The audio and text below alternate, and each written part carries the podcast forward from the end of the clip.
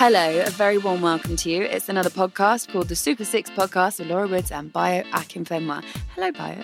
Yo, what's going on, LW? Ah, I missed you. I know I missed you too. You had a week without me. How was Dave Jones? Yeah, yeah, yeah. DJ was cool, you know.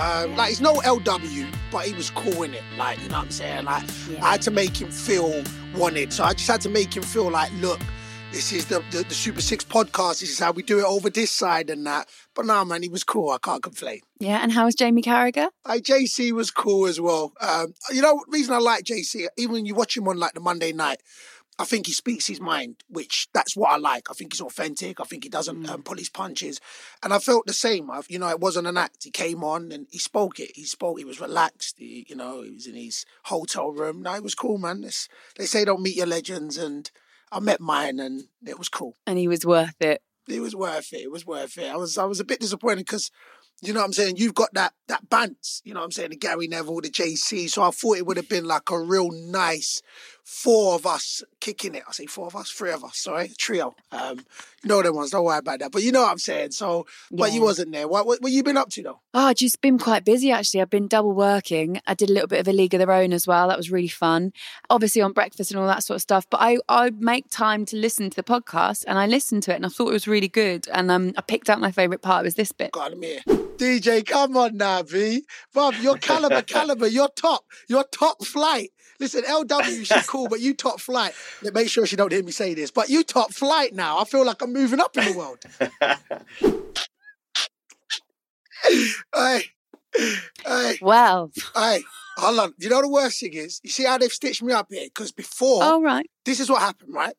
Because I'm a very, I'm, you know, beforehand, this is what they said to me, and I don't want to name names, but Tom, he said to me, "Look, B, DJ's nervous, yeah. So I need you to make him feel very, very comfortable. Hmm. So say these words." I said, "Look." I'm not really that guy because you know how I feel about LW. He said, please. And you know how Tom likes to beg sometimes, innit? I you know do. what I'm saying? Yeah, that's true. Okay, so so can we clear it up? Who's better, me or Dave Jones? Listen, LW all day, every day, dumps on DJ. I hope DJ don't hear this because he's going to Well, get me on funnily enough, night. Bayo, DJ's actually on the line now. Dave, Hey, uh, DJ, did you hear listen, that? they all messed me up. Like, I'm joking. I'm joking. oh, there goes my Monday night football appearance. Ah, Lord. It is what it Oh. is. It's me and you forever. I tell you what, you get with him, you get more professionalism, don't you? Yeah, he's very, very professional. He's on the point. He's very, very real. You know, he's one of them ones. It's like boom, bam, bam, bim, bam. No, it was good though. Come on, but listen, you already know our partnership is unbreakable. Come on, don't let them do All this. right.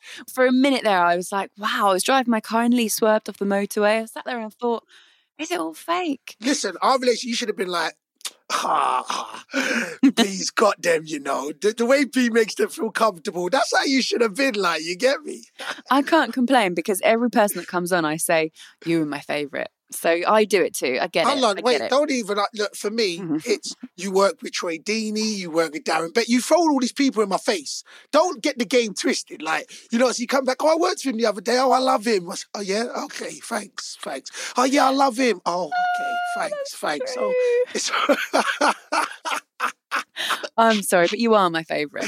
oh, thank you.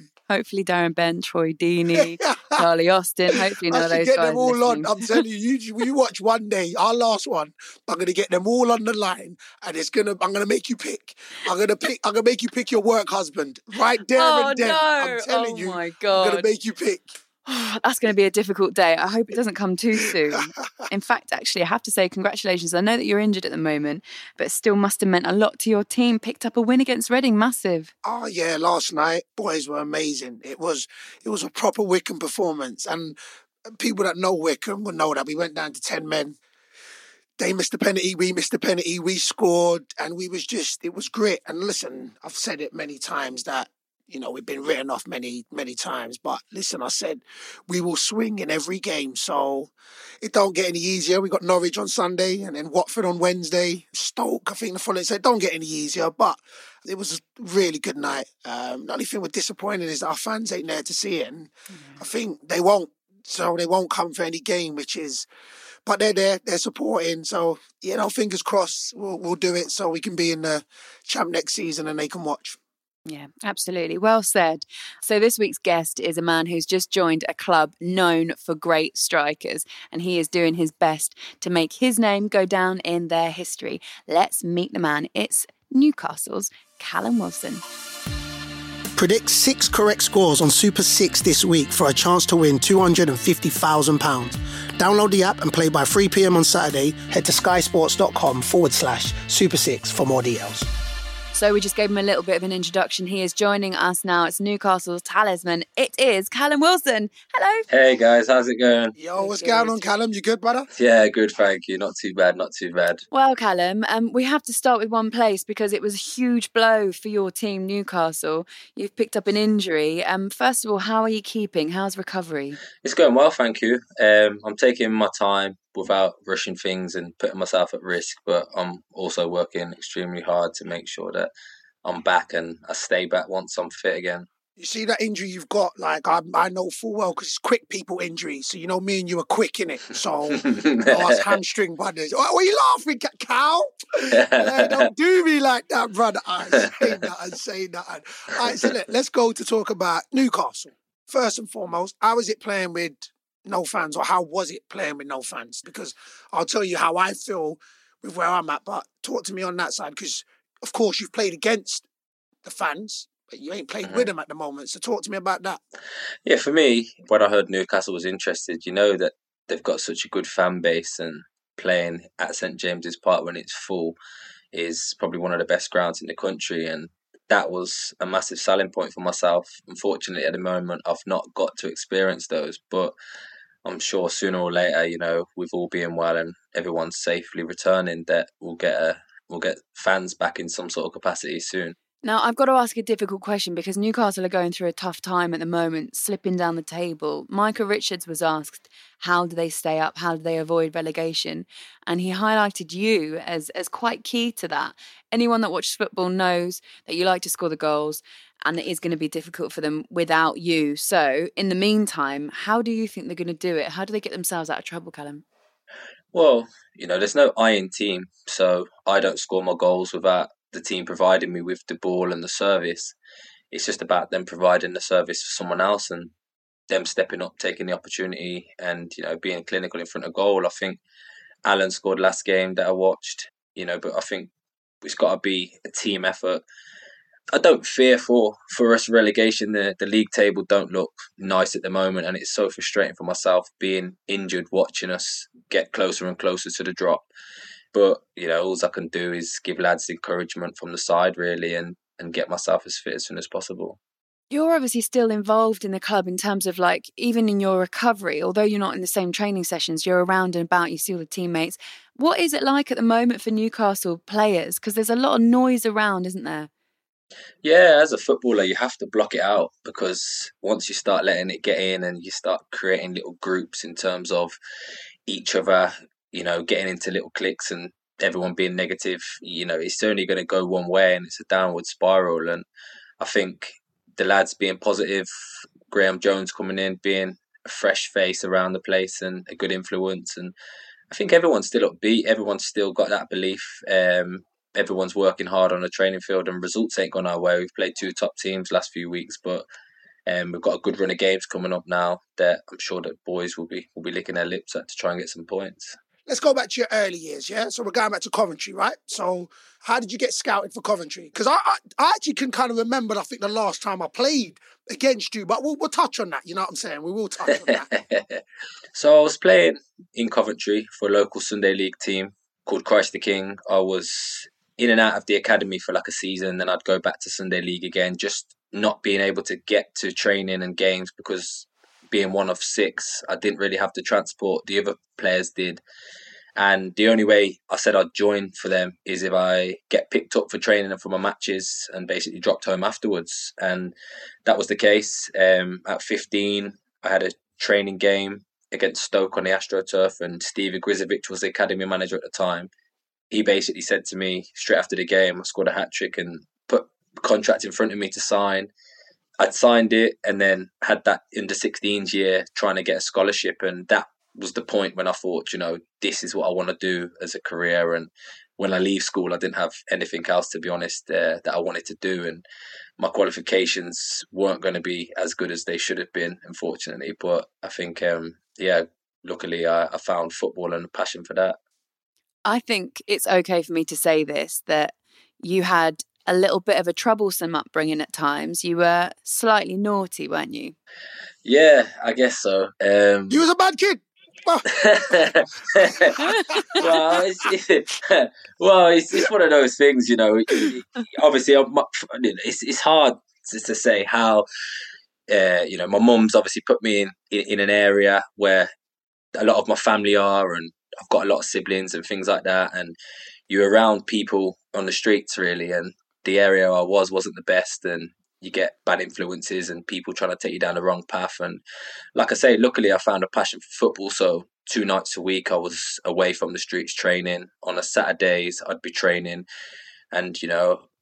it wasn't until probably 16, 17 I started knuckling down for my matches because on a Friday night I'd be out on the streets with with all the guys thinking I was cool and they were all older than me and this and that and it was just it was just the wrong thing and that's why you know me now being a dad as well i want to be the best for for my children and make sure that they're not put in a situation that i was. What age did you break in then to the coventry first team?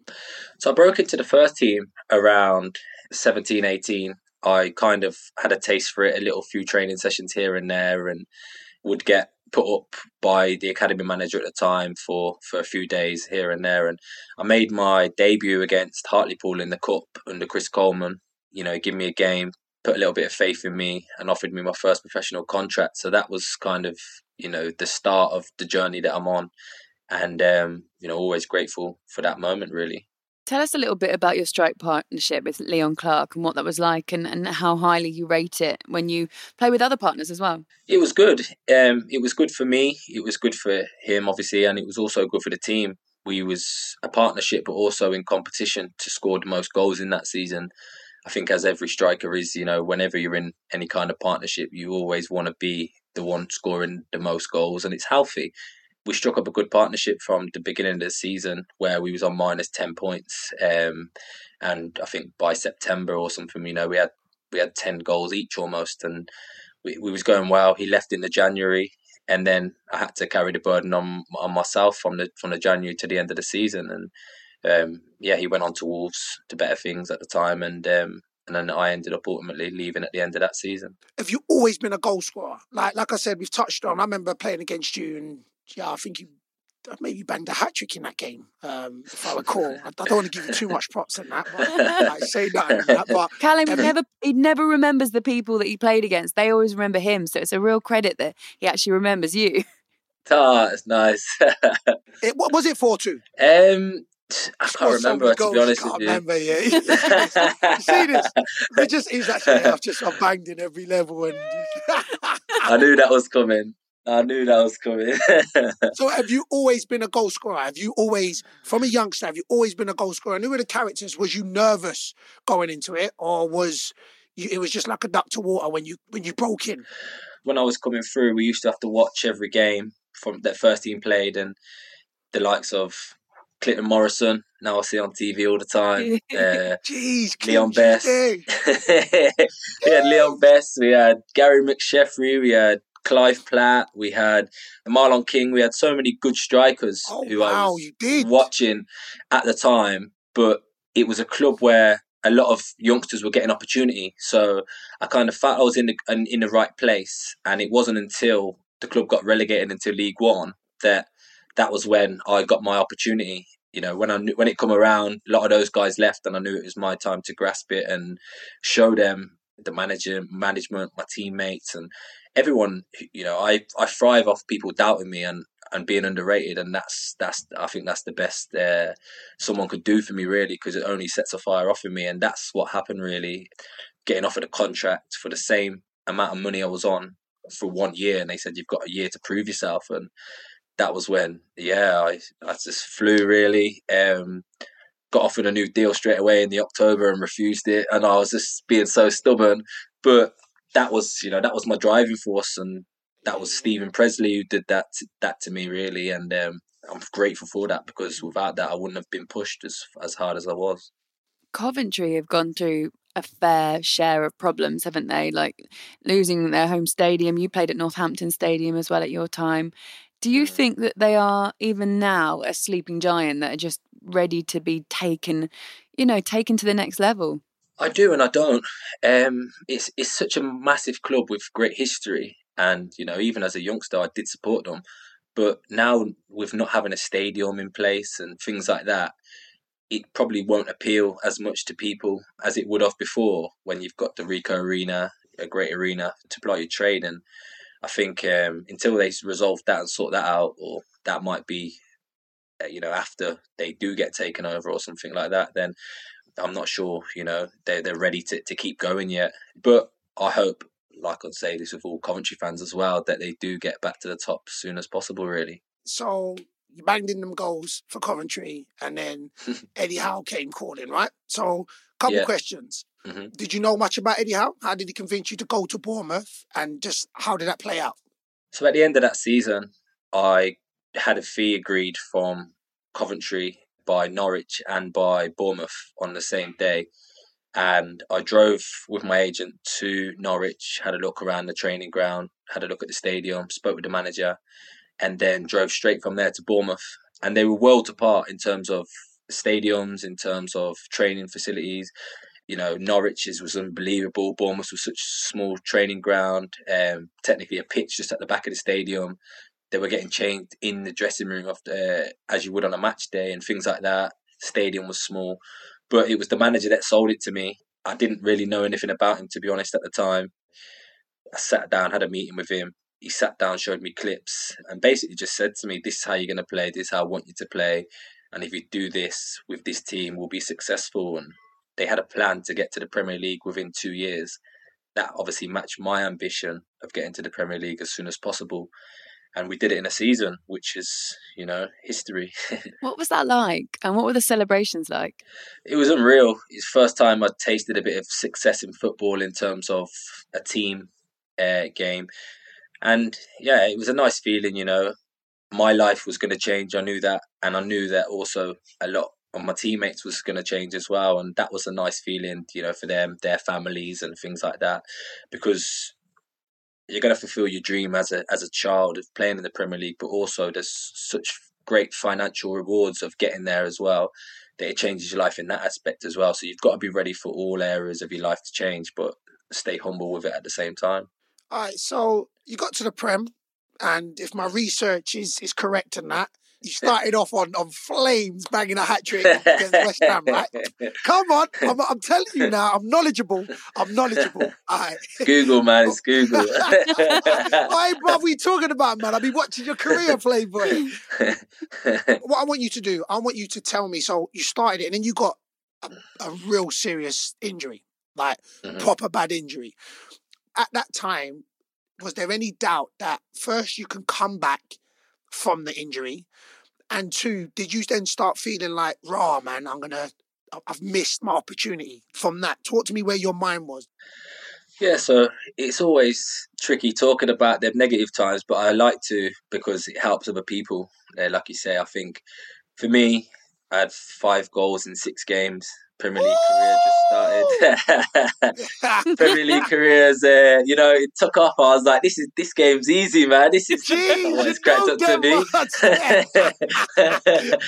and then, and then all of a sudden, all of a sudden, you know, um, there's talks about England and this and that, and you think, actually, you know, this could actually be a dream that becomes a reality here. So stay humble, like I say, always focus and, and, and take each game at a time. And playing Stoke away, the ball's gone over my head and I've gone in for a challenge where I should never have gone in for it in hindsight, but I always believe, you know, your path is mapped out and, and what's meant to be was meant to be. But unfortunately, I took a serious knee injury that day, done my ACL. First experience of a major injury. My, my yeah, my whole world went upside down basically in that moment. You go from potentially being going into England. This was, I think, before even Harry Kane and Vardy and all that had come onto the scene as well. So you kind of look back and think, what could have been, you know. Yeah, yeah, but I think, but I, I, kind of, I kind of feel there was people saying from a serious knee injury like this, you might not come back the same player as you as you was. Um, it's difficult to come back from. Is his career going to be over? Is he going to be the same? This and that, and it was all like I say, motivation for me to do my rehab. I did probably rush my rehab with it being my first Premier League season. Wanted to get back, and prove myself again. I probably, you know, it took me six and a half months to recover from an ACL, and that nowadays is probably nowhere near the time I should have took to actually get myself to a point where I feel ready to play again. And it got to a point where I'd back playing, but I wasn't back playing. You know, I wasn't myself. I wasn't yeah. running properly. I wasn't doing all the things I could have been. Found myself on the bench, and all of a sudden, I'd gone from leaving the scene on fire, coming back, not even being able to get in the starting eleven, and I'm thinking, you know, what's happening here? Sat down with the manager and things like that, and you know, obviously this is open. I'm, I like to be honest as well, and there was an opportunity in the January to go to West Brom. I think they was was willing to bid, you know, and I said to the manager, "This is me. This is time time for me to go," you know. And then it got to a point where he said, "No, listen, you're gonna you're gonna stay," and that was probably the weak side of me coming out. And I thought, actually, do you know what? I ain't leaving this place without leaving some history behind me. You know, I'm gonna stay, fight for my place, this and that. And then actually the day after the transfer window closed, I'd done my second ACL. Obviously, he'd gone from wanting to leave the day before to next minute doing your ACL, and it was in a session. One of them sessions, you know, where if you play a game on a Saturday, you're off on the Sunday, you recover on the Monday, or the players that are on the bench play to get played a training session on the Monday. And it was in one of them training sessions, and I was cursing the manager because I shouldn't. I, I felt I shouldn't have even been in that training session. I should have been in the starting eleven on the weekend. So you had all that to deal with. But I just thought this is an opportunity to get both knees right, come back a different animal, and show everyone, you know, that's written you off once that it can't write you off again, and and come back a different player. And yeah, here I am now. That's hard. So going through those experiences, I imagine, uh, to be honest, I can't imagine what it's like. How important is it? And did you have the right people around you to kind of, because you must have had some dark times in those moments. Yeah, definitely. I think being able to do rehab at work and then come home to my children was definitely a help to switch off mentally from what was going on. It was difficult. My son growing up, wanting to play football and him not understanding why I can't go in the garden with him, have a kick around and uh, different things like that. But now he's a little bit older. You know, he's eight now. He, he understands that that was a tricky period. You also, you, like you say, you have your dark moments. I tried to break up my second rehab and go away every three months to a different destination to do work. So I went to Dubai, I went to Aspetar in Qatar, I went to Philadelphia, because for me, I learned from the first time that I was out for six and a half months, but when I actually come back, I was mentally drained because I'd put so much into my rehab and so much effort in mentally that this time I wanted to come back recharged, refreshed in all areas of you know and aspects of my of my life and career, and um, come back. And second game, I think it was, I scored a hat trick, which was you know it's nice. Come on now, bruv. It's just it's the hat trick man at it. You know what I what I love the most when I'm hearing you talk? It's like and I think listen, I don't know if people get it or don't get it, but football is as tough mentally as it is physically. And what I'm hearing from your story is that, you know what, of course we all have in life trials and tribulations. And I do think people only see what they see on a Saturday, but don't see what goes in behind closed doors. And I feel like what you're saying, you say you want to be honest, and you get that from you, is that football, or life in general, but of course we're going to specific it to football, is that the mental side of it is so much, so as important. You understand what I'm saying? Hundred percent. I feel there's so many different aspects mentally uh, that's hard within football environments. You have the injury side of things. You have the not playing when you are fit side of things. You have the missing Christmas with the kids and and New Year's with the kids and things like that side of things. There's so many sacrifices you have to make, but on the other hand, you know you, you're rewarded greatly for that. So for me, I'd never change it for the world you know, I love putting my all into football because it's not going to be around forever. So I'm just relishing every moment, opportunity that I do get to play. And I feel, yeah, it's not a game for the mentally weak, really. And I feel the the more stronger you are mentally, the higher you'll go. you know, within football, I feel that if I was not as strong mentally as I would have been, then for me, I would never have made it to the Premier League, really. Callum, it's going to feel a bit like some sort of counselling session for you now because um, I'm going to take you from injury to relegation. Sorry about that. But I remember, I do the hard ones, don't I? But I do remember that last game of the season last year, or last Premier League season. I was at that game, I was working it for Sky, and I remember the ramifications or the permutations on that final day were mad with like Villa and a couple of other teams involved as well went there. It was a real roller coaster, genuinely, that day. And I spoke to Eddie Howe afterwards, and it was one of those interviews that you just think, how? I've never had an interview like it where you have to interview a manager fresh off the fact that he's just been relegated. And it felt like a, a, a really huge moment for Eddie Howe and the club as well. And they obviously stuck by him for a little while before then parting ways. But how was it for you towards the end of that season, being embroiled in a relegation battle for a start and then actually experiencing the relegation itself. And did you always know that you were like, you know what, I'm a Premier League player, so I need to move to a Premier League club? Yeah, for me, it's it was obviously you know so frustrating the way the season was panning out. We got to a point where we had lockdown, and I think um, I think when we come back, we knew it was going to be nine games to save our season or something around that. And you know, you you for me, I was within lockdown, working as hard as possible to try and stay as fit as I can to try and help the team get to a point where you know we're safe and stuff like that. And it was a bit of a frustrating season for me because I was having I was I had a niggle from around November on my Achilles, and as a as a kind of type of player that I am, it was aggravated me game in game out, and I probably should have took time out to to kind of let it settle. But when you're in a relegation fight and you're scrapping for points every week, I thought the team need me. I need to show some heart and desire here, whether I've got a little niggle or not. And I think trying to influence everyone else around me really. I feel the last game of the season it come down to ultimately we had to just do our job on the day and we showed what we can actually do, which is the most frustrating part because it was too late. So I kind of feel if we'd have done that throughout the season and you look back on games where you've thrown it away last minute or you conceded a draw or you know the different scenarios of Villa not having goal line technology on on the day and that extra point being a difference and things like that. And you you obviously you know I just kind of feel that that was the it was destined to happen at the end of the day no matter how how things were going to pan out. And it was frustrating disappointing, sad the way it ended, but I kind of didn't have any doubt in my mind that I could not play in the championship. You know, as much as I'd love Bournemouth to come back up to the Premier League, I wasn't prepared to sacrifice a bit of my career to that to try and to play in the championship just because I had ambitions and I've been I've missed so much football through injuries, probably almost two years, three years with injuries that I didn't want to sacrifice a season to try and get into the Euro squad and to try and get to the Premier League and, and things like that, really, which is, you know, it's just like I say, just being brutally honest. Listen, I've been relegated a few times, so we can skip past that quickly. But you did touch, you touched on that you got relegated with Coventry, right?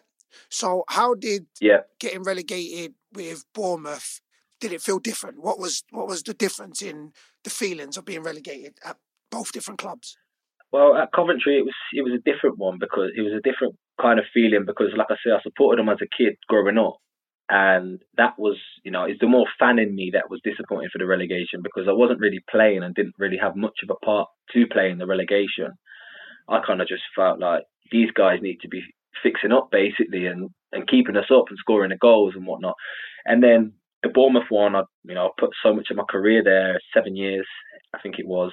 You know, we've had so many highs, so many ups and downs throughout the way that it was sad that it ended like that. And you know, a lot of the the teammates were friends and best friends and close friends and get on so well with them that I was disappointed that they were then going to go down to the championship. You know, and you, you kind of, you know, from a selfish point of view for myself, I kind of felt like you know I have to move on. It's time for me to yeah, move on. Yeah, but I hope I hope you come up as soon as possible. Said that to the manager, to the staff, and to everyone really. And like I say, I still believe that now, and I want them to get back as soon as possible. What do you think would be Eddie Howe's next move? Do you think it would be a job back in the Premier League? Yeah, I do. He's too good of a manager for the Championship, to be honest. Uh, he's brought me on in my career so much. I owe a lot to him for that, and I do still keep in touch with him from time to time. But I feel he's got a lot to offer to the Premier League, and you know he'd be right for a club that's you know either just come up mid-table kind of team. I guess he's probably wanting to prove himself again after relegation. He's probably like any player, you want to prove that you, you're fit enough for that level. And I think to do what he did with a club the size of Bournemouth and sustain a Premier League status for that many years, you know, he's obviously deserves a statue outside the stadium. To be honest. All right, what was the one as a manager? You've dealt with different managers. What was the one thing mm-hmm. that he brought out of you that you're just like, yo, you know what? Yeah. What was the that as a striker, as a player? You know, you say he's too good for the champ. What was that one thing that Eddie Howe had or said to you that you'll always be like, yeah, you know what? Boom, this guy's the guy. Um, it never praised me. You know? So like, so say for example, you know, I knew I played well. I knew I was the man of the match in the game. I knew, yeah, you're the man today. He wouldn't be like, oh, like you know, like how some managers are so buzzing for the player at the time. He he kind of knew the way I worked as a as a person and was kind of just like, he, he, he like that's what you kind of that's what you do but i'm not going to praise you. You already know it so i'm not going to like praise you. so didn't want to make my head any bigger you know always kept my feet on the ground. I come back from england squad and uh, and he was making sure my feet is on the ground you know saying oh listen don't let now that change you you know mm. obviously for your club level and things like that. I've seen a lot of players go be england internationals throughout like my time watching football and come back to, to your club level and not be the same player. He just, you know, straight away shut me down, come back, big smile on my face, buzzing, you know, just got my, got my debut shirt and everything. Everyone congratulated me for scoring goal. He was basically just like, get your feet on the ground, get ready for Saturday. you know, yeah, that's yeah. that's what I liked about him. Really, yeah he kind of knew the character I was working with him for so long that you know I thrive off, like I say, of people doubting me and that, and, and, and not mm. and not really giving me the credit I deserve, and that's what he done and got to get the best out of me, to be honest. Well, you got you move in the Premier League, and you got you move to Newcastle. When that came in, yeah. How long did you know about it in advance? And were you like, wow, this is, I mean, this is Newcastle, you know, you can't turn down a move like that? For me, having the opportunity to go back to the Premier League again, you know, I was so grateful for that to come around. On the the same day, Newcastle was agreed, Aston Villa was agreed as well. So wow. for me, I had two. Oh, both of them. Hey, Bob, how comes you be moving with double clubs on double days? Like everywhere you be going. I like to keep my options I open. See you, I see you. you know, it's, um, it, yeah, it was, it was, a tricky one. I, I did. I, I spoke with both managers. I kind of wanted to have the opportunity to, to go and see both clubs, similar to how I did with Norwich and Bournemouth. Kind of wrote down both pros and cons for both clubs on a sheet of paper, similar to how I make my big decisions. Really, I looked at squads, I looked at everything, and felt that well, you know, no one could have predicted how Aston Villa's season is going to go this season. No one could have predicted how Newcastle's is going so far. But for me, when Newcastle come around, there's such history of the club, an iconic club, number nine, you know, uh, keep in touch with Shearer from time to mm. time. Mm. So for me, it was like a, a, connection there as well. So I thought, you know, I could go up there, prove to everyone up in such a big club who Callum Wilson is, and um, and for me, that was what I was, you know, relishing. Villa was back home, but it was, you know, I watched Goal as a kid, you mm. know, the film for me, it gave me goosebumps and stuff. Even, even, even though you know the, the, the film and the way it's all made and that, yeah, yeah, yeah, you know, it's not, it's not the best, it's not the best, but it's, you know, it's the story behind it was what always got me. And I was thinking, this is me now. This is Newcastle. It's, this is time to, to go up there and, like I say, show everyone up in Geordieland who Callum Wilson is. Do you have any regrets? No, I never. Yeah, I stand by my decision. I made my decisions at that point in time based on the facts that I'd written down in front of me and the opportunities that was in front of me. I stand by my, by my decision, and um, and yeah, it's, it's been a good one. So listen, and, and be real, because I, think you will. Yeah, was there at one point that you was thinking, oh, but Alan Shearer, but if I stay there for like ten years to try and get his, was there any was there any point would you be like, boy, that number nine shirt is so iconic that it just brings added pressure. Like you want to hit the ground running wherever you go. You get what I'm saying?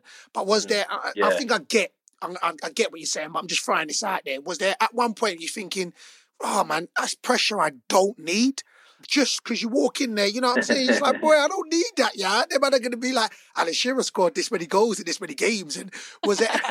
was there Shearer any would've scored point- yeah, you know, that. Shearer would have backed that. He would have backed that. or was it? Or was it the opposite? Was it just like, nah, you know what? Because it is Alan Shearer, I'm gonna go.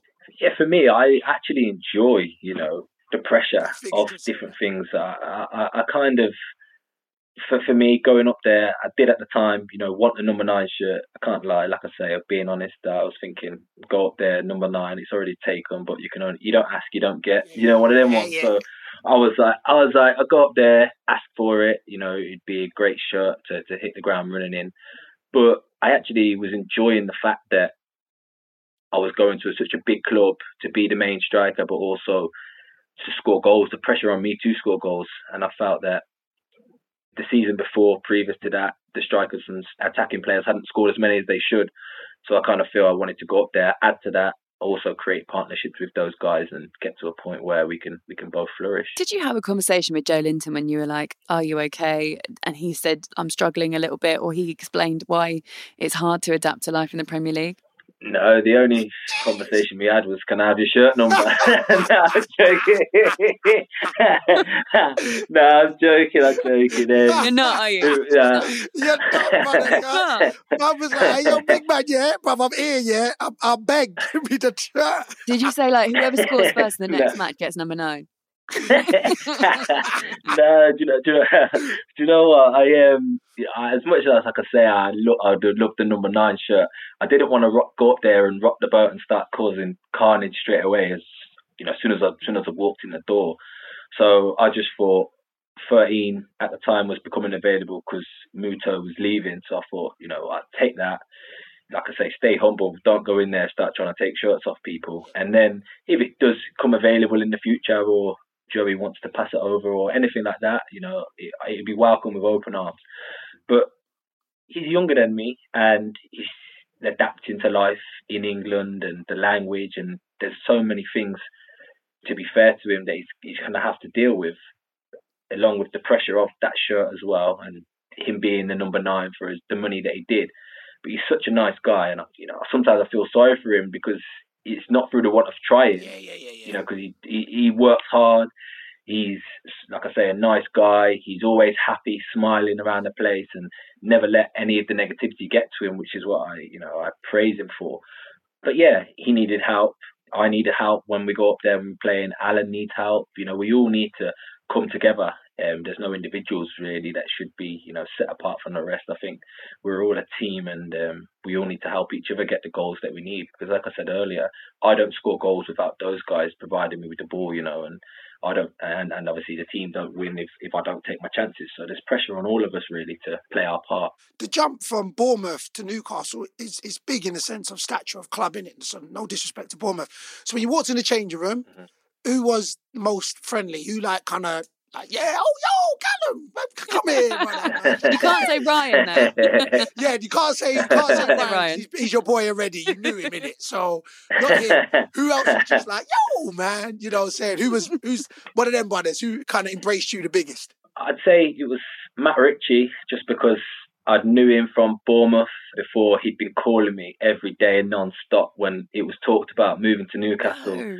You know, he's calling me every day, Cal, Cal, come up, come up. I was like, give me a yard, mate. Let me make a decision myself, you know. That influenced you. so- Um, I don't know, to be honest. I can't say no, I can't say yes. I'd probably say Maybe. him being a friend from Bournemouth that yeah maybe I guess yeah he's um you know like I say when someone's calling you constantly telling you to, to to join the club and you know telling me how great it is you kind of do have that set aside and you know it was probably more of a positive Mm.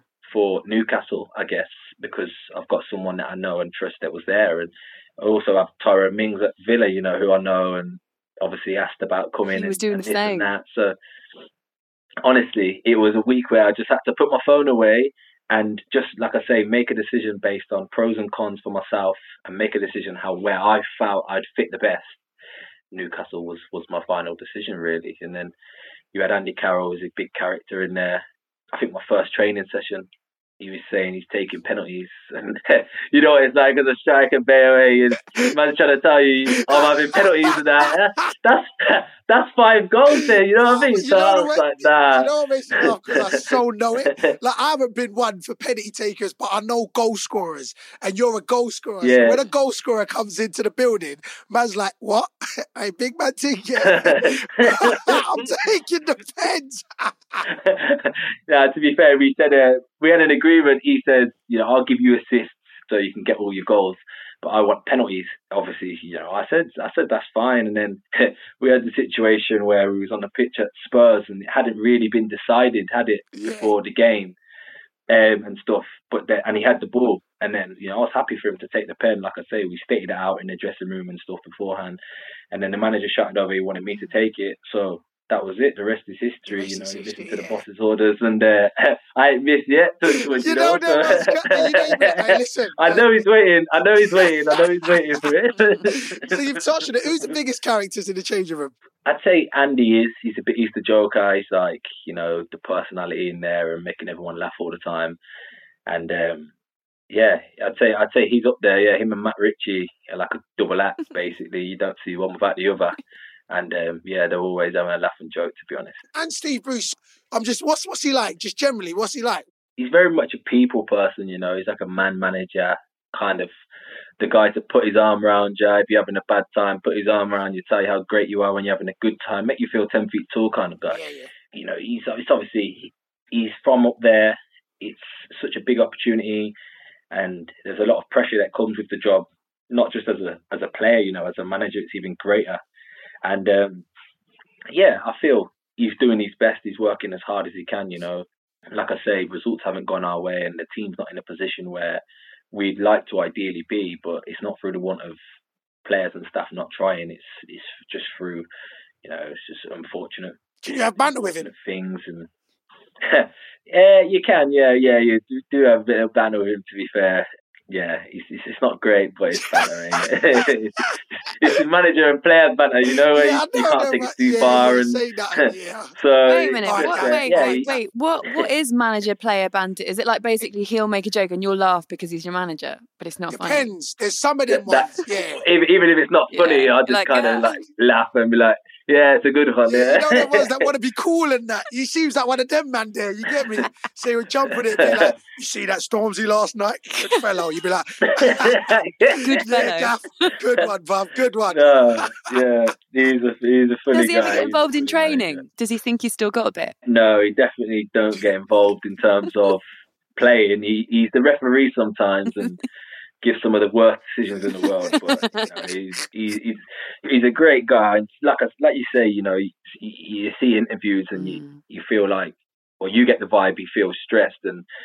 You, you feel sorry. You feel sorry for for him because, like I say, I see what he's doing behind the scenes Yeah, and how hard he works and trying to get the players organised. And Mm. a lot of it, you know, is unfair. And we had a bad run, you know, hands down, and, and everyone everyone knows that. There's there's no hiding behind that. But we turned it around, got a few positive results and things. So it's just about building from that now. And yeah, ultimately, you your fans want success, and that's what we're trying to bring as a team and as players.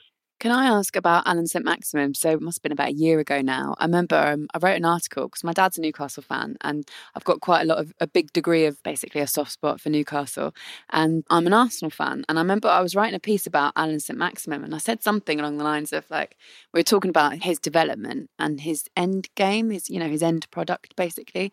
I wrote Yeah. something along the lines of like until then, I can't wait for him to rip up defenses and then like sky the ball to the moon or something. And then I tweeted oh. it out, and then then he he tweeted back.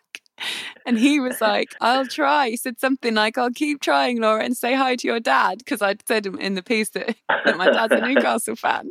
And I was like, I hope he hasn't read the bit where I say, and he must have done, like, he's going to sky the ball to the moon. But You're wrong, Nell. I know I'm You're so wrong. bad. I know. That's I'm poor so, from, I'm poor really from poor you. from you. Poor from you. But the whole thing was bigging him up. It was just that one last paragraph. But, and I'm not saying I've got anything to do with it at all, but since then, his game is massively developing, isn't it? And you kind of expect players that when they come to the Premier League, it'll take a little bit of time. How impressive is he, I suppose, in training, first of all? And then how impressed are you with what he's doing this season? Yeah, so for me, the, the the first time I actually seen him and was aware of him was when I was, I think I watched the game on telly and who's this dude wearing a Gucci Right, headband in yeah. the game? You know, I thought the same, so- big man. I thought the same. I, I, I, you know, you know, I was thinking, what's going on here? Then obviously he'd just come to the league and things like that, and then we played against Newcastle. I was, I was sat, at, sat that game out, so I was in the stand watching. He got three assists, and I was thinking, okay, that's why he's wearing the Gucci headband. You know, Do we 'cause want? he's one of them characters where one minute he you could you know you could just turn it on and such a flair player, and then going to meet him when I went up to Newcastle, that's probably a factor in me signing as well, having the opportunity to play with players like that who are going to drag people away from me to create space for me, and um, yeah, he's, he's a great trainer, always doing tricks and, and things like that, and some stuff you see, you're like, whoa, this this kid could go to the top, you know, and yeah, he's such a nice guy, always smiling, always happy, and his end product is improving. You know, he worked hard. He had a spell where he was out throughout this season with coronavirus. Obviously, was out for uh, out for a little while, and then you notice the difference when he's not there to when he is there. So you kind of feel like, okay, for me as a striker, I was scoring goals when he wasn't and when he's there. So I just focus on myself really in terms of making sure my standards stay high. But in terms of our general play and, like I say, him attracting players away from me, I felt that since I got back fit again, uh, no, since he got back fit again, sorry, I was experiencing that a lot more than when he wasn't there.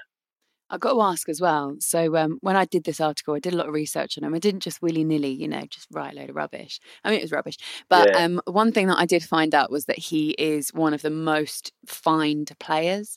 So for perhaps like tardiness, but also for like coming and turning up in loads of jewelry, like wearing all of his necklaces. Wait, you man ain't allowed to wear jewelry at your club. Well, that that's apparently what they get fined for. Is that right, Callum? There's no earrings allowed. You can wear watches and things like that. Like I say, he's a great guy. My first, I think it's my first away, the first game, I think it was, and he turned up in a yellow tracksuit. Everyone's in their Newcastle Newcastle attire. Alan's in a yellow tracksuit looking like Ali G, and I'm thinking, what's happening here? Then you know, from he, he, I think he got, I took a little fine then, and I think he wasn't, he wasn't sure and stuff. You know, obviously with it all being the virus and and, and things like that. um, yeah, he's a funny guy. Like I say, yeah, he doesn't fail to amuse you a lot of the I time. love that you just said he wasn't sure because of the virus. So his go-to was yellow tracksuit. I'm not him sure. live. so- Let him live. I like him already. I like him. I, swear he's the one. I think I see one training ground goal he scored, and they're screaming, "Pass it, pass it!" And it's just where he just beat everybody and then put it in the other corner. That's him, innit? Yeah, it must have been. It must have been. He's yeah, he's that kind of that kind of guy. Like I say, he's, he's his end products is improving now, along with that that side of the game is important. I remember that bio because that I think was the season, Callum, before you were there. It was around like January last year, maybe. Because I remember that in particular because everyone, the club were like, "Look, look what he can do! Like he's this good a player. Just need to transfer that to the to the pitch, basically, into the games." Cal, question for you: If he gets fined for jewelry and all that sort of stuff and wearing his earrings and maybe the wrong tracksuits, have you been fined by Newcastle yet? Or are you quite good? Yeah, I'm I'm professional to say the least. You know, I like to I like to stay just oh, out of the out of the. you. You know, what I'm saying? for what? I would, I, I would find you, something. You can't find. find yes, me for no yes, reason. I. I would, I would Nah, tell you nah, a time nah. where you got to be in at ten, but tell you ten past just to find you. You're like Matt Bloomfield at our is club. key. No, you know, you know, I try, I try to just stay under the radar. You know, I'm like I say, I'm there to to work and to, to do my job on the pitch. So I do everything I can to to help with that when I'm off the goody pitch. You know, two-shoes. so I make sure I'm Yeah, yeah, in yeah, on time. Yeah, You're in on goody. time. Make yeah, that's that's that's the way. But you don't like a, uh, you don't get to the top, you know, by All cutting right. corners. So Hey, hey, LW, did you you know see that? That was an underhanded punch that. there. You see that? see what he did so, there? so, You see what he did so, there? so when you're working on your chest, when you're working on your chest, Bang a punch, I'm working man. on my legs, you know. So You watch when I see you next, brother. I'm working on my touch, you're working on your chest. I'm working on my touch, you know. Hey, I Got a swear fair point there, hasn't he? Hey, coronavirus ain't stopping me. You watch when I see you next, brother. I swear now. They let fans in on the 17th of May. I'm coming to your game. I t- hey, Quentin, though, hey, before we touch on that you made it to the top, because that nicely moves on to. All right, let me ask you a question before we talk about England, yeah? So, you know, you said you was on the roads, in it, And could have, you know, Yeah. it was before you got professional. And be honest, was there ever one time that you ever thought that you would be valued at 50 million? Because there was one time that they were chatting about, yo, Callum Wilson to get him 50 million dollars. Pounds. Sorry, that was rush hour when I went in my head. Where that Um, you know what I'm saying? It was rush hour. I watched it with the kids yesterday. So was there ever one point that you figured like, yeah, you know what? Boy, if I do it right, if I could be worth 50 million. No, to be honest, um, you know, I always thought when I started playing football and I started scoring and things like that, I thought, yeah, you know, you can play, you can score, you just got to keep doing the right things and things like that. But I never thought that 50 mil would be surrounded by my name. I felt would do a job. You put me on the pitch, I'll score you a goal, get you an assist. You know, I always feel that I'm capable of doing that. You know, people pluck these figures out of the sky sometimes. So you see players moving for X amount and you think, they're not worth that. I'm better than them. Do you know what I mean? Yeah, so you kind of gauge yourself like that. But I kind of, like I say, always just focus on myself and on the pitch and what you're doing, what your job, and let the people outside do all that talking and, and stuff. So I never really, like I say, thought about the, the 50 million pound thing and what I'd be kind of valued at as a player, really. All right, cool. I hear that. Humble. I like it. Stay humble. All right, so let's talk about England. Always. You debut Yeah. and score. Tell me where that ranks in your career. And you can't be humble now. Don't be humble. I- you know, this is a real thing now. Like, let the world know. it. Just like how I talk about my chest and that, and you want to talk about your legs. Yeah. You get me, cuz? Yeah, yeah, yeah, yeah. Tell, tell me, uh, tell me, where does that rank for you? Talk to me. yeah, that's that's up there. You know, that's probably the my highlight of my career so far to date. You know, I'd say representing my country, the time when it was, like I say, I'd had all the setbacks before it, which made it even sweeter. Because for me, I had it taken away from me, kind of when it was almost there. I could always smell it when I got my first ACL injury, and then it, you know, come back from that, England not in sight. Then my second one, England not really in sight, just getting my swing of things going again. And I had that season where we, we was on fire at Bournemouth. The front three, front four of us was scoring for fun. Me, Fraser, King, and uh, Brooks was doing well, you know. And then the opportunity come around, and that was when I was like, okay, you've waited so long for this moment that you should never even be nervous. Like, don't even think about nerves, you know. And and for for me, it was just a case of going out there and showing the world you deserve to be on this stage, you know. So in my head, like I say, always thrive off people doubting me. I felt that at that moment in time, playing behind Harry Kane, you know, I was getting an opportunity to play and to showcase myself. People would be kind of thinking, "What's what's Callum doing here?" You know, kind of thing. And mm-hmm. coming from Bournemouth, a smaller club, everyone there is top four, top six in the Premier League, and I was thinking, okay, so you've got to prove to yourself, to the rest of the players, to Southgate, and to to the whole world watching that you deserve to be on this stage now. And that was my mentality going into the game. I missed the chance straight away, missed another chance, and I was like, okay, keep going. You know, I use an analogy of like throwing darts. You know, so if you're in front of a dartboard, you're trying to throw darts, you're trying to hit the bullseye. If rare, you hit it first time. And if you do, it's like, okay. So when I have shots and I miss, okay, you're getting closer, you know, you're getting closer. Keep going, keep going. And that was my mentality in that game. I uh, got an opportunity. I felt like I was just going to come off as a sub. See Rashford warming up, standing there. I was like, oh, it's time, you know, it's time. It's now or never. You got to make this run across the near stick.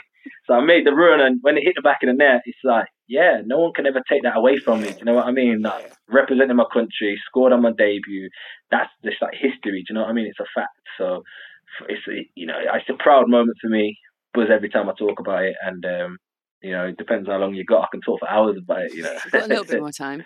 Wait, what, uh, I want to ask you is, um, when you walked into the dressing room, what it was like? And we had Declan Rice on, and he was saying like the level of of training all of a sudden just went up. So what you're used to, where the club that you come from, you go into England training, you just can't believe how phenomenal these players are. Yeah, so Bayo, you'll be able to relate. You know, training is different to a match day in terms of sometimes your mentality in training at your club. You'll have a little laugh and a joke, have a bit of banter with the lads in the boxes, things like that. Match day serious, you know, you, are focused. But going into the England dressing room, you know that the level is is up here. So every training session is match day. Do you know what I mean? Yeah, every yeah, yeah, gym session is every gym session is match day. Like there's no for me there was no there's no messing around. Yeah, you have a laugh and a joke with the lads and show your personality. When it's work time, it was work time for me. I had to try and show everyone and try and you know you're proving to yourself the whole time that you're there. You deserve to be there because you got players like I say that are in playing in you know City, United, all these top teams Liverpool, banging Liverpool, twenty Liverpool, plus goals. Liverpool, yeah, Liverpool, all top teams. You know, you, you, you've got you've got basically you know you've got you've got these players banging in 15, 20 goals a season, and you you want to compare yourself against them, see where you are in terms of you know how far off you are from these guys, but also show them that you deserve to be there. And you know, for for me, going in there, boxes was a joke possession was a joke. Everything finishing was a joke. I was like, yeah, so like I say, for me, everything's match day. For, so my finishing sessions that we're doing with Kane and with Rashford, Sterling, Sancho, I'm thinking, like, ain't no messing about now. You've got to be like clinical how you would in the game. And, yeah. you know, people say you should train like that every day anyway, but you're going to have days where you have a little bit of more of a laugh and a joke or say you do a finishing session, you have a competition with the team, with, with your teammate, or who yeah, can yeah. score the most. And just takes your focus away a little bit. Whereas this session was like serious, and that's where I felt when I was there. I come back to Bournemouth a different player. I was like, I was, I felt like I was so much sharper, mentally, physically, and technically better than when I left. You know, so I think training with them better players actually brought out the best in me as well. I know exactly what you're saying. I've been in training sessions when I moved clubs and think like, oh, raw man, these men are gonna think I'm bare average. I want to lie to nobody out here. So I'm like, oh, let me go to my go-to. My go-to's headering in it. So you're like, hey, when they when they start crossing, I'm gonna have to power it in and be like, hey, this is my, this is my strength. so for you, who was that when you just was like close and listen, when you play against teams, you see movement, you see them, and your defenders will know it. But when you train with them, you're kind of like, yo, I see their technique. How good? Who was one Give me one striker or one player that you was just like, yo, that person's a problem. It was Ross Barkley, I'd say to me. Uh, nice. Obviously, in in a game, right? I don't come against Ross really, so mm. you know I'll kind of you kind of you see the strikers what they're doing because they're in your position. Yeah. You see the defenders because you're, you're playing against them week in week out. Whereas Ross, I'm not really head to head with, you know, in terms of trying to tackle or trying to defend against or you know trying to take on and things like that or doing a finishing session with basically. And when I was there watching like obviously was involved in the finishing watching him train and, and he was in and around me I thought this guy's a serious player you know obviously in terms of finishing left foot right foot was a joke. I was thinking he's a midfielder do you know what I mean? I was yeah, thinking yeah, yeah, every, everything, everything, stanch, stanch, stanch. I was thinking, whoa, I'm making sure it goes in, keeping it on the floor, you know, bottom corner wraps and, whatnot. Everything was just top corner. I was thinking, this is a different level here. And um, and yeah, obviously, like I say, the way he carries the ball, the way he was dribbling. For me, I thought, you know, obviously you go in there and you know who's good. You see them week in, week out, and everyone is, you know, above average to be at that level. But you don't realise how good you are until you actually train with them, and that's for me, that was where I was taken back by Ross's ability, to be honest. Were you surprised that Chelsea let him go to Aston Villa? It's, it's only a loan, isn't it? But I think, um, but I feel, yeah, well, I was. And uh, what I would say is uh, he's obviously at Villa now and, and stuff like that. And like I say, training with him, he's unreal and stuff. Um, But yeah, I think. But what did you want to say, guys? Cuz? What did but, but what you were going to say you'd like to play with him, didn't you? Is that what you said, Cuz? What, uh, what you said? What were you going to say? Yeah, I, I, yeah, I was going to say, you know, obviously playing playing them with uh, training and whatnot at international level. For me, as a striker, he'd be a great person to play with in club level. He'd help you score goals and things like that. I didn't even realise he was going to go on loan from Chelsea, or else That I was going to be my question. I would have said to the manager, "You've got to bring him up here because Yeah, yeah. You know he's, he's unbelievable." And uh, yeah, it's, you know, for me, I've got other great players in John Joe Shalvey and players like that who can play unbelievable balls.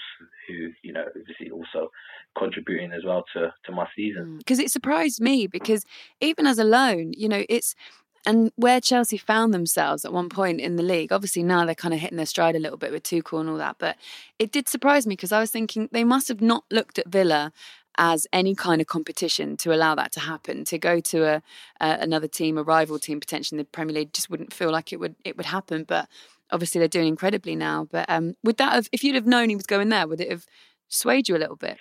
I'm a Newcastle through and through. Yeah, yeah, yes. Um, Let them know. Newcastle through and through. Like I said, my decision was my decision was made, and that was you know regardless of who was going where and this and that. So no, I'm I'm I'm a Geordie now. Good answer. Very good answer, but I'm gonna throw this in there. This ain't blowing smoke up anywhere, but I'm gonna throw this in there though. Like my team's Liverpool, as the world knows, and I ain't gonna lie. I would have you at Liverpool. I'm just throwing that out there. So Klopp, you know you're my guy, and I know you watch everything I do and that. You know what I'm saying? So boom, get my guy Callum up to Liverpool. You know what I'm saying? I'm just throwing that out there. But you do your thing at Newcastle. You you happy? I'm just saying what I would want for my team. I'm just throwing that out there. You get what I'm saying? Uh, no, I, you know what? I appreciate that. I appreciate the honesty, and to be honest, Newcastle, is- you got me for 20 mil, and you know, in the grand scheme of football nowadays, with the money that's going around, 20 mil's bargain really, and for, for what I'm trying to do on the pitch, you know, I feel I would have liked to have thought there would have been more options from bigger teams, even as a as a second backup or something like that. But yeah. it's a case for me, just like I say, to go Newcastle and prove myself to everyone that you know, everyone like I say, everyone was doubting me, and Newcastle can benefit from from getting me for for for, for next to nothing. I remember when it happened, and like I say, like I'm half and half in a way. Like you know, my family is Arsenal, but half my family is Newcastle. And I remember when that went through, and I was like, "That's a great, that's a really good signing." was I like, thought the "This a- same. a brilliant I thought the signing for. Newcastle, especially when Ryan Fraser came in as well to kind of rekindle that partnership. I was like, this is amazing. We asked you about Steve Bruce earlier on and what you thought of him. Before we move any further, I just want to ask you about Gareth Southgate because you mentioned him a minute ago there. How they compare and what it is you think that Gareth does that is good as a manager and what he's created at England. I think he's created an environment where everyone feels comfortable, everyone feels they can, you know, they're free to go out and express themselves and play. He's give a lot of players a platform to play on. You know, he's brought in a lot of players. Some people would look at as, oh, okay, they've been called up, they've been called up. More in the sense of younger players, you know, that are kind of unknown, but have got an opportunity, which for any footballer is great.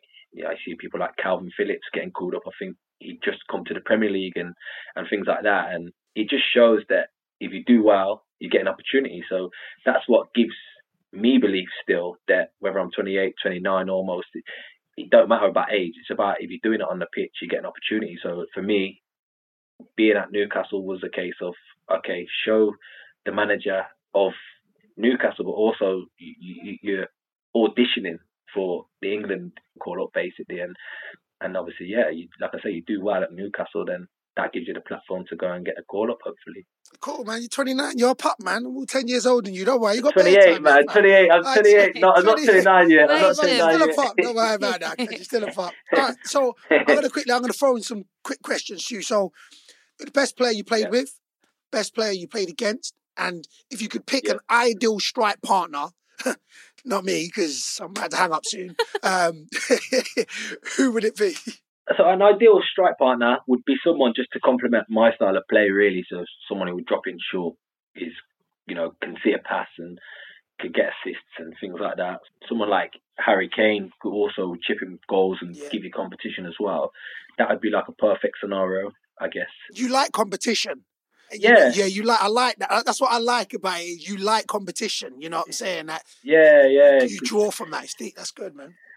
I think it brings out the best in you, don't it? You know, if if I know I'm going to start every game and you're going to just turn up and play, you, you can kind of go through the motions. Whereas when you know you've got someone breathing down your neck or you're working hard to try and get someone else's spot, then that's when it brings out the best in you. And I feel that, you know, throughout my career, that's how I've done and managed to, to get so far. And I think um, the, the best player I've, I've played against is, is probably Rashford. He's he's unreal. He's so good. When when you're playing against him, you think, oh, just hope this guy's not on it today Yeah. as much, you know, because that way you can try and you can eliminate one of United's threats. Obviously, they have many, but Yeah. it takes away one of them, and obviously training with him as well, seeing how good he is, you think he could be in, the defense could be in for a tough game today.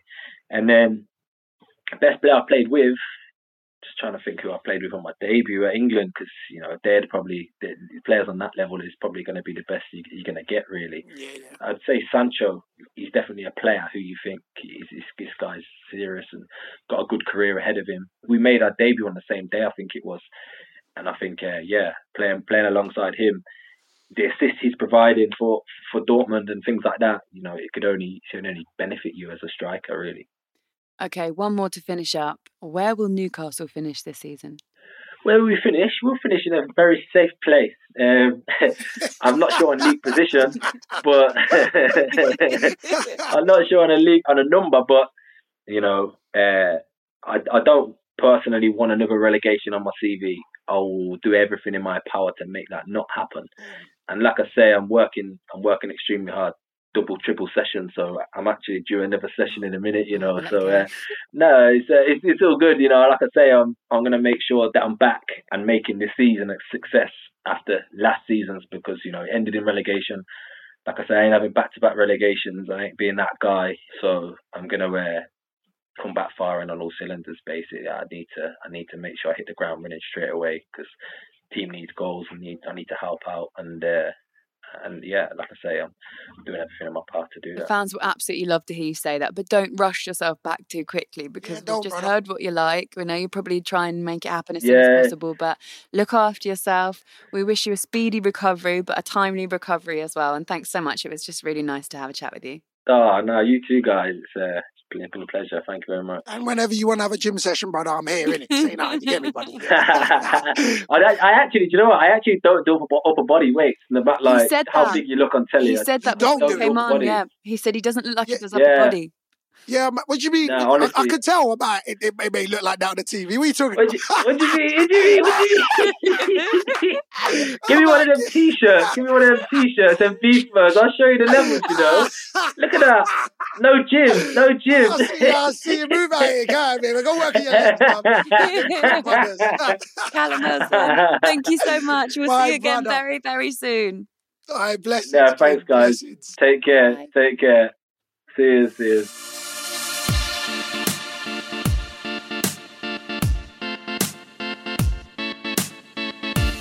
There you go, Callum Wilson.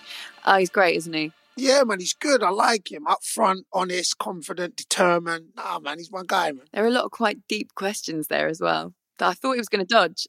To be fair, you know, real talk, he kind of handled it, innit? Everything you threw at him, because you went kind of deep on him, you know what I'm saying? I kept it, I kept it loose hearted, but he was jabbing back. So, no, man, it was good. I like this one. Yeah, we keep getting really good guests. Another brilliant one there. Hope hope all the listeners are enjoying it so far. I don't know who we've got next week yet, but I imagine it'll be someone top class as well. I can't believe I missed Jamie Carragher last week. I know, man. I know, I know, I know. But look, I held it down. We get him every week on Sky anyway, you know, so it's absolutely fine. But it was good, yeah, man. I'm looking forward to next week, man.